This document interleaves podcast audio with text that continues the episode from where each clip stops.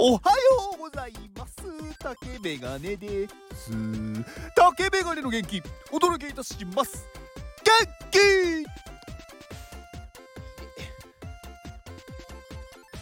うんと今日は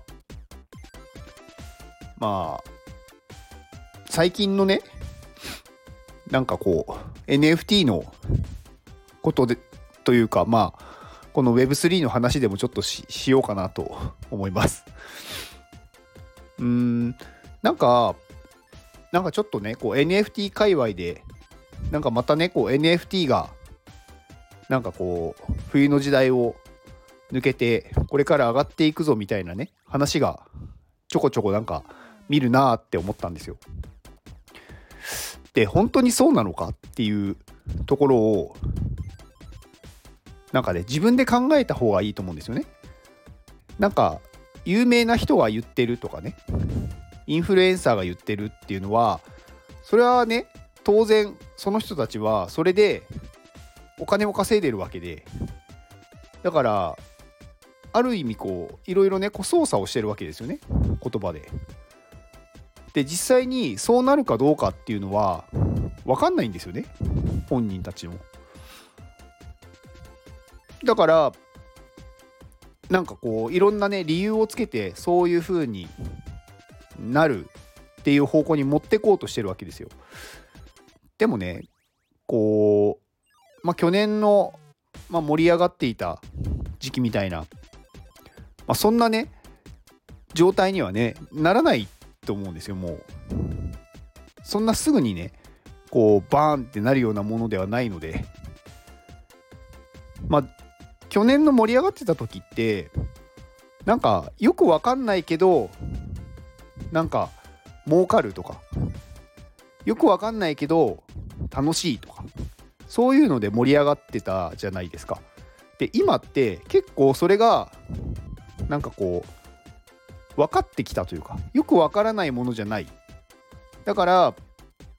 うんみんながこうね警戒するようになってるじゃないですか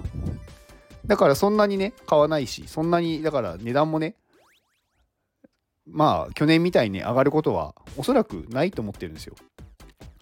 で、信じ、信じるものというか、うん、なんか自分が何を基準にするかっていうところは明確にした方がよくって、私は結構ね、数字とかを、まあ、目安にするんですよ。数字っていうのは、まあ事実なわけで、まあ、例えばねその数字があ上がってきてますね。だからこれは上がりますねっていうそんな単純なことではなくってそれがどれぐらいのね割合で上がっているのか。例えばそれがここ1ヶ月とかね。まあ3ヶ月とかそういうスパンで見てその期間で急に何倍とかになったなってたらすごいそれはね上がるかもしれないとかはあるかもしれないんですけど昨日とか一昨日に比べて2倍になりましたぐらいではそんなに変わらないというか。でこれもね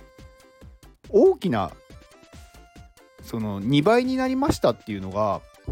100万が200万になりましたっていうのと1000円が2000円になりましたっていうのでは全然違うんですよね。何倍っていうのは確かに倍なんですけど実際の金額はいくら増えたのっていうと100万円増えてるのか1000円増えてると増えてるのかで全然違うわけですよ。だからうーんなんかね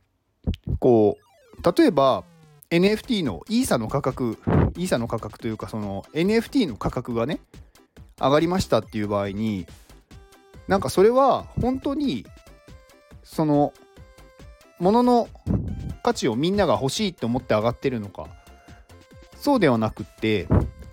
その軸になっているイーサリアムっていうねそのイーサの価格が下がってるんじゃないのかっていうこともあるわけですよ。まあ実際ねイーサの価格ってちょっと前に比べたら下がってますよね。でまあそれだったら当然 NFT の価格っていうのは同じ例えばね日本円で換算するとイーサの価格っていうのは上がるイーサの価格というか NFT の価格っていうのはね上がるんですよね。だからそこをねちゃんと見る。で実際日本円にしたらどうなのか。もしくは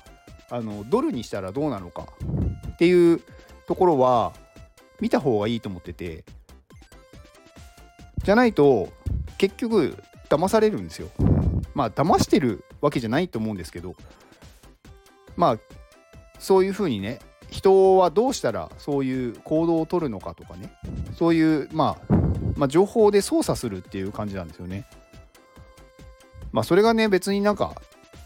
犯罪なわけではないので、まあ、ダメではないとは思うんですけどうんなんかね必要以上に煽るのはどうなんだろうって私は思っちゃいます。だからまあ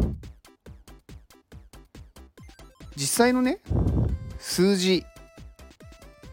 日本円にしてみるとかねあとは昨日と比べてとかではなくってここ1ヶ月2ヶ月とかそういうレベルで見てどうなのかまあこれはま NFT に限らないと思うんですよ。いろんなねその投資商品まあ何か株だったりとかね証券とかね。なんかそういうところも全部そういうふうに見ないと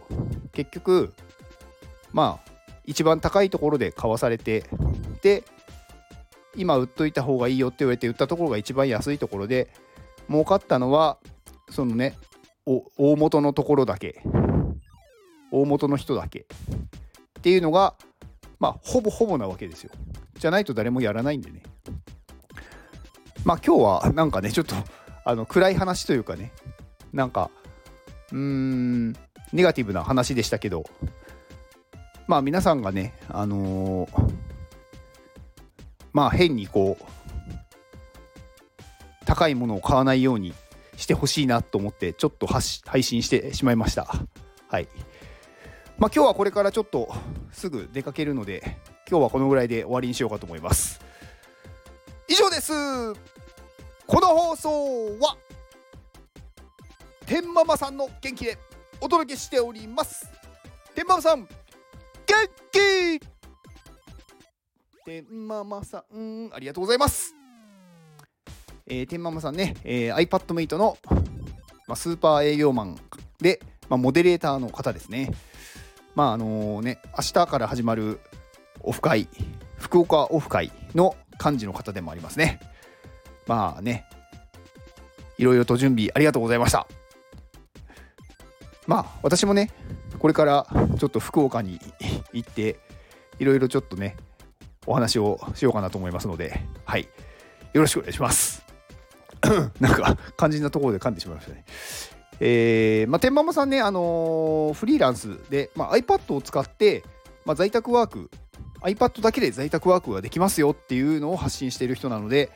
めちゃくちゃ参考になると思います。まあ、フリーランスに、ね、なろうと思っている人とか今こう、ね、独立しようとか思っている方は、ね、すごい参考になると思うのであのぜひ天ママさんのねインスタをフォローしてください。はい。えー、と天ママさんのインスタと X、え、概要欄に貼っておきます。であと11月の私の元気をくださる方を現在募集中です。なので、えー、有料の放送ですが購入してくださるとお名前を呼ばせていただきます。で最後、えー、宣伝なんですが、えー、10月の29日日曜日ですね夜の10時から、まあ、同じく iPadMate の真帆さん、まあ、詰め込みトラベラーというね、まあ、世界中を飛び回っているまあダンサーであり会計士であるっていうすごい経歴の持ち主の方と、まあ、対談をいたします。まあ、私のチャンネルでね、やりますので、もしお時間のある方、まあ、そしてね、この真帆さんのことを聞きたい方は、ぜひ、あのね、ご参加ください。はい。では、この放送を聞いてくれたあなたに幸せが訪れますように。行動の後にあるのは成功や失敗ではなく結果です。だから安心して行動しましょう。あなたが行動できるように元気をお届けいたします。元気